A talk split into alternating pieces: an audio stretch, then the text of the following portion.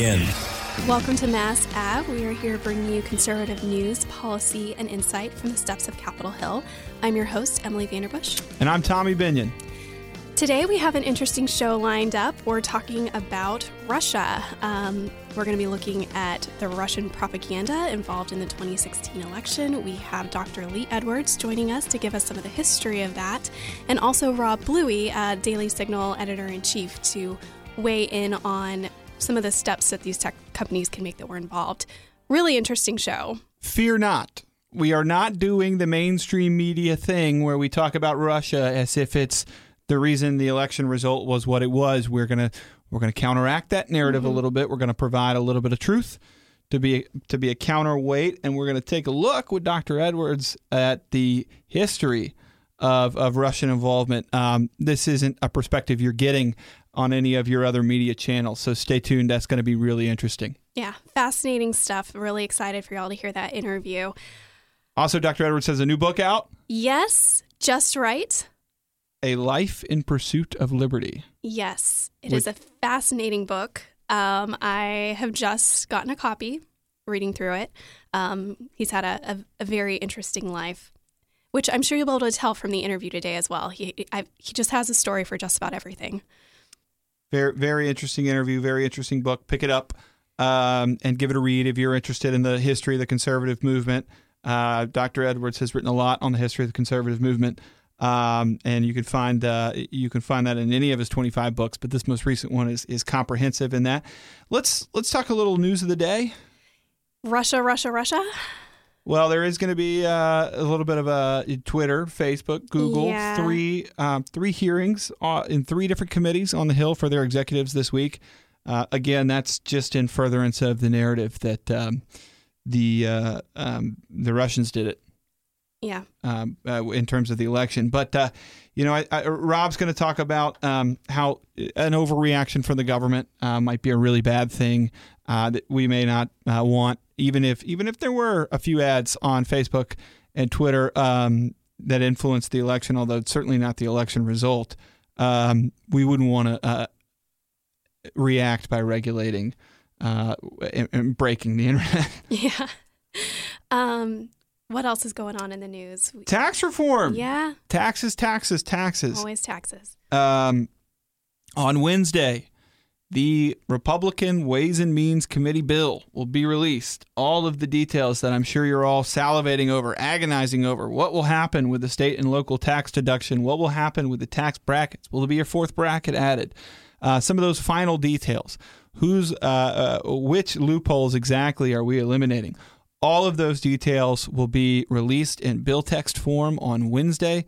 It's a major step. So the schedule then would would uh, would would be bill text this week, a committee markup next week, and action on the House floor the following week. Uh, then you've get then you've got Thanksgiving, and then mm-hmm. action in the Senate, uh, and then um, enactment before Christmas, as the president said, um, a great Christmas present for the American people. It certainly would be. Um, it's an anti-swamp bill, right? We're going to close loopholes. Uh, and so what's going to happen later this week is there's going to be some interest groups who are losing their loopholes. Uh, maybe some industries who are losing their special tax breaks, and they're going to whine and cry and scream and say this bill hurts me in the following way. And I just want to encourage you listeners, when you hear that, you think that's just a swamp crocodile talking. Uh, when we close loopholes, we make the tax base bigger and we're able to lower rates for you and me. That's what this bill does. And so whoever's crying and screaming come Thursday, that's that is just a swamp creature crying as the water and mud is drained from the swamp. Yeah, and as you all might remember, Adam Michel joined us last week and was really able to break down the positive impact that tax reform will have on the American people. So we'll keep plugging that kind of research as we move forward in this debate. What's good for the American people is bad for the swamp creatures. Exactly. And now, a word from our fellow podcasters over at SCOTUS 101, Tiffany Bates and Elizabeth Slattery. Hi, I'm Tiffany Bates. And I'm Elizabeth Slattery. If you like listening to Mass Ave, we encourage you to check out our Heritage Foundation podcast called SCOTUS 101. On SCOTUS 101, we break down what's going on at the Supreme Court, what the justices are up to, and other things related to our favorite branch of government. We also play trivia. Check out SCOTUS 101 on SoundCloud, Stitcher, or Apple Podcast today. And joining us today, we have Dr. Lee Edwards here to talk about um, the history of Russian propaganda, talking about the conservative movement.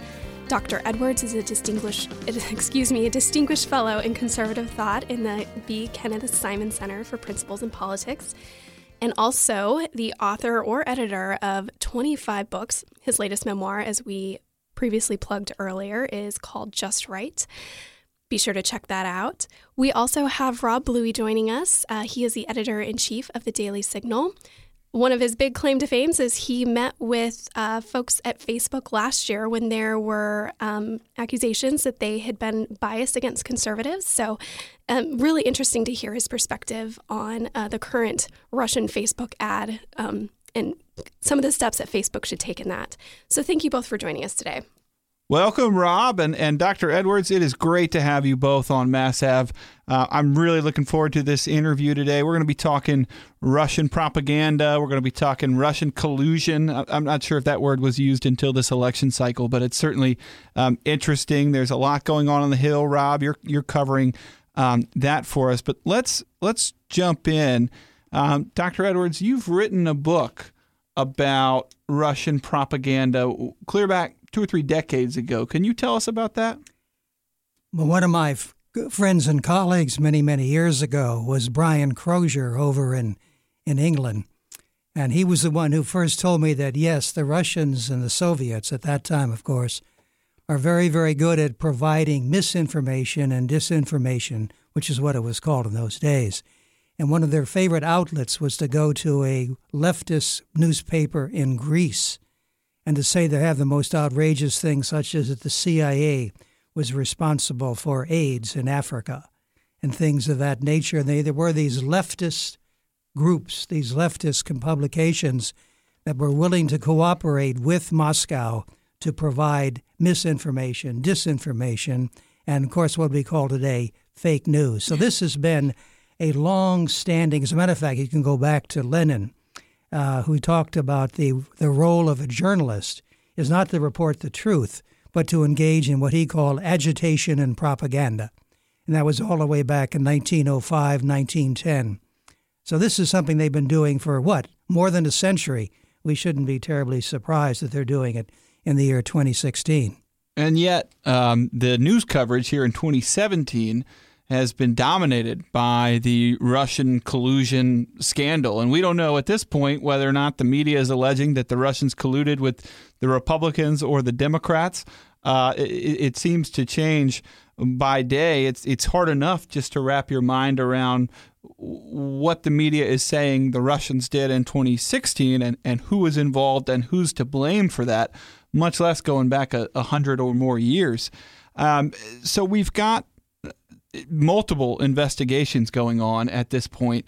Um, do you think we're at the bottom of it? Do you think we'll get to the bottom of it? We'll never get to the bottom of it. uh, as far as I can tell, because it's in the best interests of the news media and of the people doing the investigating to keep it going, to keep it going, as we know. Uh, and I speak now as somebody, I was a reporter once a long time ago, and my father was a journalist here in Washington, D.C. for 50 years. And what the news media want is an unending story in which there's a beginning, a middle, and never an end. And they can just keep reporting on it day after day, year after year, for that matter. And some of them still are talking about some of these issues. And so I don't think we're going to see the end of it. Uh, I would be surprised. Uh, and I think that will keep widening uh, I think that it will, frankly, it will involve the Democrats because there is so much coming out right now that we know it isn't strictly limited to the Republican side. So I think we're going to be seeing uh, the Democrats getting involved in it as well. So your your perspective on Russian involvement, Russian propaganda, misinformation, and disinformation is much broader than any of us had. Like I said, I, I can't even follow this year's version of the story. It, it, it, has too many twists and turns for me. I need a, a, a simple beginning, middle, and end. But but your perspective is much broader and goes back decades. Given that perspective, who is involved um, and why are they linked to the Russians? Well, I think it's in the interest. I mean, after all, we're talking about Mr. Mr. Putin. We have to realize, for example, that he lived his first 40 years under the Soviet Union uh, and under Mao, under Stalinist, Leninist uh, ideas, and then spent a good decade or more being trained by the KGB. So he's doing what comes naturally. he's doing what comes naturally to a former KGB agent, which is to engage in agitation and propaganda, to be a good Leninist. And so an opportunity presents itself. And of course, Mr. Putin straining with all of his might to make Russia a great power once again. If he can bring down the United States, that raises up Russia. And that's to his advantage as well to stay in office and to have political power in Russia. And looking now to some of the um, ways that Putin has leveraged this kind of divisiveness, um, looking to Facebook, you know, there were reports that they took out Facebook ads. Rob, looking to you, what are some of the answers to this kind of intervention? Did some members of Congress are calling for laws to regulate this? What would you say is the solution? There, there is actually a proposed legislation which has both Republican and Democrats uh, sponsoring it. And this week, Facebook, Google, and Twitter will all be called before Congress. Three separate hearings for for those uh, technology and social media companies to uh, face a grilling. And you know, as somebody who went to Facebook last year at a time when Facebook was also under fire from conservatives, uh, there wasn't a government solution then, and there isn't one now. Uh, it's, I think, a bad practice on the part of, of Congress to get involved and try to regulate political speech. And that's, uh, as Lee was saying, journalists want to keep this story going. And I think the politicians do as well because they want to advance a certain agenda that they want to get at, and they see an opening here. This is this is so Congress. This is a classic example of I'm from the government and I'm here to help. Right? There's a perceived problem. Um, Russian entities took out ads on social media that were aimed at the 2016 election. And now we've got a week's worth of three hearings with the executives from Facebook and Twitter and Google sort of coming before Congress to, uh, in the, you know, in the story to, to answer for this. Um, but you said, in, you know, that when we had a similar problem with Facebook, we didn't go to the government looking for help. Uh, is that talk about that conservative ethos a little bit well, more? And Tommy, I think the the situation is the we believe in the market, the free market, and so in that case, um, it was the pressure that conservatives applied. This was last year when Facebook was accused of having a bias against conservatives by suppressing some of the content. And conservatives banded together. They raised awareness of this, and Facebook changed some of the ways that it, it, was doing its business. Already, even before we've had these hearings, Facebook has already taken steps to increase transparency on its own without any government uh, agency or Congress getting involved. Twitter's done something similar. They've cut off ties with RT and Sputnik, uh, two Russian funded uh, news organizations, and they've said that they're going to donate the money. Now, I, I think the other thing that you continue to hear about is how these ads somehow swayed the election. Well, even Mark Penn, who's the Clintons' longtime pollster, has said that there's no way that $100,000 in Facebook ads would have changed the outcome of this election. So let's be real here. Um, I think you're absolutely right. Congress is, is searching for some sort of solution. Uh, and frankly, um, it's just going to be a, sh- a show that they put on this week. Yeah, I, I, think it will be a show, but I, I, you know, to your point that the market will take care of some of these things, it, it will take care of it in a way better way than the government will. What we're talking about is regulating uh, the internet from a global perspective. Um, I, I have no confidence that Congress can jump in there and not completely break the internet and uh, and break um, the the free speech that exists there and uh, and not do it in such a ham-handed way. Uh, Facebook and Twitter and Google they'll respond to the market pressures and um, take action that's necessary, that's that's good for them, that's good for their shareholders, that's good for their customers. Uh, the government may force them to take action with a lot of unforeseen consequences if they get involved here. That's right, and I think the I think the other thing to remember here is that some of these social media companies have really helped uh, democratized information, if you will. They've given, uh, they, have certainly allowed more Americans to have a voice in the political process. Uh, anybody can sign up for a Twitter account or build a strong following on Facebook and start to maybe persuade and convince people to their political um, ideas. Look at the president himself. I mean, he often turns to Twitter as the way to get his message out because he knows uh, the news media is not going to to be uh, doing it in a way that he finds favorable. So, uh, in many ways, these social media companies are challenging the establishment, and the establishment doesn't like that. Yeah, just to join in there, and I would say, looking back, for example, to the 1960 election, the very narrow, close one between Nixon and Kennedy, and there are other examples that you could measure, but that the media were really controlled by the three networks, by the Associated Press, by a handful of newspapers, and they really controlled it. And if you were a private citizen out there looking to see what was really going on, you would have to depend upon these basically left of center uh, uh, publications and news media organizations. I know about this from a personal experience, not my own, but my father's, who covered that election uh, for the Chicago Tribune. And out of the 75 reporters who pretty much went the whole way, either with Nixon or with Kennedy, there were three reporters who were more or less sympathetic to Nixon. And at that first debate, uh, they couldn't find room in the actual room uh, to put the reporters there. They put them in a room next door and watching the debate on television. My father was among them. And this gave them an opportunity to really express themselves, shall we say. And so whenever Kennedy scored a point, this applause from the reporters as they were taking notes. And at one time, after Kennedy had made a particularly good point against Mr. Nixon, a reporter, I won't mention his name, leaped to his feet and said, Give it to him, Jack, and then sat down. I mean, this was the kind of prejudice which was in the mass media, which was so tightly controlled at that time. My father wrote an article about it Is the Press Prejudiced? The Chicago Tribune, a conservative paper, his paper said, no, we won't publish it. Dad said, why? And they said, we don't wash our dirty linen in public. Mm-hmm. Well, we certainly saw the 2016 version of that exact same story on election night, right? You you could see the disappointment in uh, the anchors' faces when the new when it was becoming clear that uh, Donald Trump was going to be President Trump. Um, but it was that night where this narrative started, uh, where I, don't know if it was that night or, or, or, the next week when Hillary Clinton sort of said it was the Russians. Um, you know, that, that, that is part of the narrative.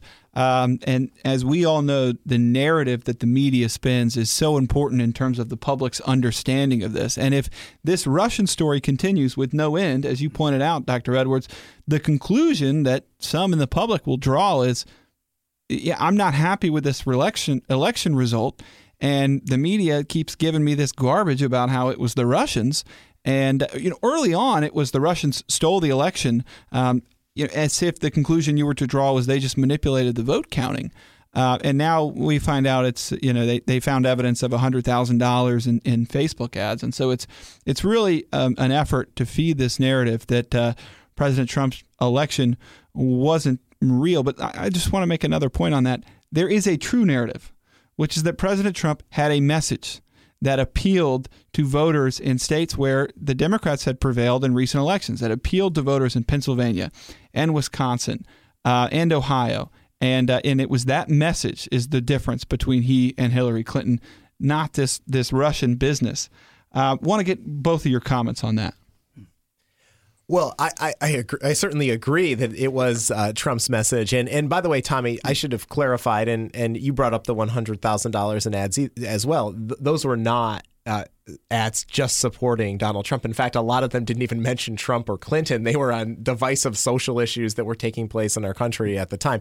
So, yes, um, you're absolutely correct. I think that's one of the reasons why the president seems so frustrated about this. Why, again, this weekend he took to Twitter uh, to point out things where he felt that there was a lack of reporting from the news media, whether it was the Uranium One scandal that that, that uh, Hillary and Bill are involved in, or some of the collusion that he thinks is taking place on on the other side. But at the end of the day, you're right. It was the issues that really I think captivated um, America's attention, Americans' attention last year in places that Democrats traditionally won. And I think there's a certain level of frustration now that they weren't able to get things like Obamacare repeal done. They see the roadblocks that are being thrown up um, to tax reform now, and we'll have to see how uh, ultimately that plays out. But I think that they're they're desperate. They uh, they certainly grasp what what uh, President Trump is trying to do, and he says to make America great again. I like to remind my audiences when I'm talking to them about various things, including my book, Just Right, that um, new book, brand new. today's the pub date, as a matter of fact. That there there's 60, I believe it was 61 million people voted. I mean, we keep talking about, and it's true, we should, about the Democrats in, in uh, Michigan and Ohio and Pennsylvania and so forth who voted for Mr. Trump but it, the total number was 61 million. And don't they deserve to have a voice? And fortunately, do they do have one? And I keep thinking about, of course, Mr. Uh, Mr. Trump, the president, does go too far, and people can get uh, frustrated with that. They can get irritated with it, and, and so forth. But just think where we would be today if we didn't have something like Twitter.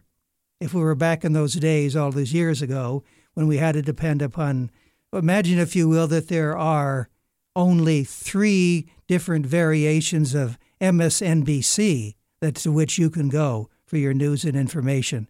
So we're a heck of a lot better off. I agree with Rob in terms of the social media and the kind of information it can provide and the side of competition which it can provide with regard to news and information. So, lesson being read your book just right and read thedailysignal.com? Almost. Tell us about your book. It's it's your memoir, is it not? Yes, it is, and it's a little uh, it's a little bit difficult to to write such a book because you're trying to figure out what to what to include, what not to include without you know bragging about yourself. But I took my lead from Winston Churchill, who once remarked, "I know what history is going to say about me." Because I'm going to write it.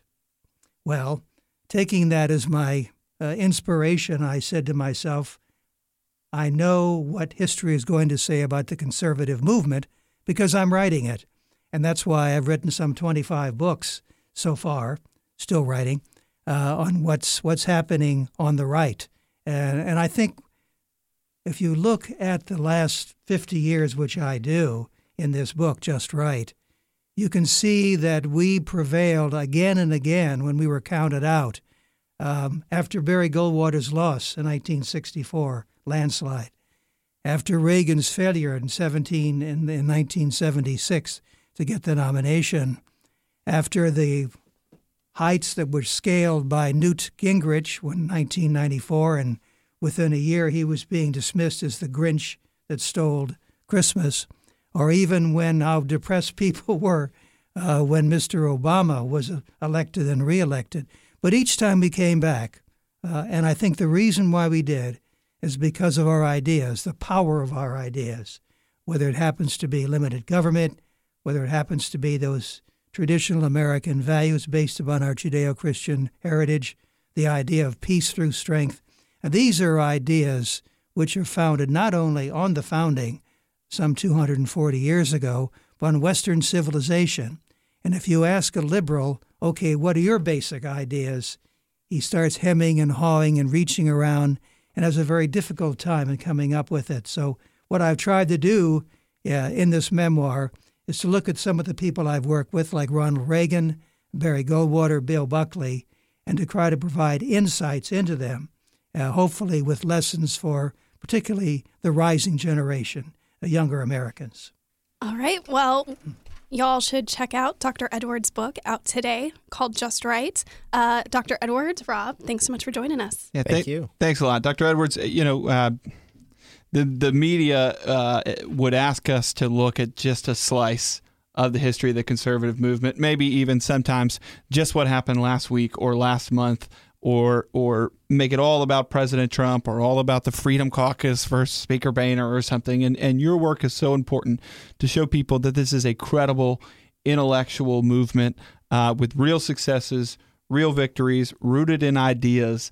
Uh, and it's something that um, has contributed to the success of this country. And I, am really glad that you're there to chronicle it and you were a part of it. Um, so it's been an honor to have you here on the podcast. Well, continuing our newer tradition of taking a uh, question from listeners, we've got Jenny Montalbano with an Ask the Expert question ready to go. Thanks for being here, Jenny. Hi, Tommy. Thanks for having me. Excited to be here. We're here today with David Inserra. Uh, he's a policy analyst here at Heritage, and he specializes in homeland security uh, and cybersecurity policy. Uh, David, we got an interesting question about hospitality visas. Why don't we use them? And what is the reason for that? Could you address this, the idea of the hospitality visa, and what you would recommend instead? Sure. So, uh, first, trying to drill down to what is a hospitality visa. There are there isn't a, a, a, defined hospitality visa, but there are industries that we would define as hospitality. Think restaurants or or hotels, um, and that these industries um, sometimes uh, currently can get temporary workers, guest worker programs. Um, uh, for for jobs, especially during seasonal, you know, high seasonal loads. And they can bring an immigrant in, a non a guest worker in to work, um, and these could be things like the H two B visa or, or, several others. And so um, th- that would fit into what we would call a, a hospitality visa. And basically, the law currently says, you know, these are how many visas that the H-2B visa gets every year, and so companies come forward and they can get these visas, but the the number and how those visas are allocated are pretty much defined by law. Okay. And on that note, our listener also asked, could this be done by executive order, or would you prefer it done by Congress and the legislative branch? Yes, I would say this is something where this has to be done, I think, through the legislative branch. There's no executive order to change what Congress has already passed into law saying that these this is the visa program X, Y, or Z, and this is how you get those visas, and this is how many visas are given up uh, are, are, for that purpose. Um, and like I said, I think the reason why you have the program um, is ultimately that there are, like I said, seasonal work jobs. Think the summers at the beach. Mm. You need more workers at the summer at the beach than you do during the winters at the beach. Um, these companies all actually have to post these jobs. They have to advertise these jobs ahead of time.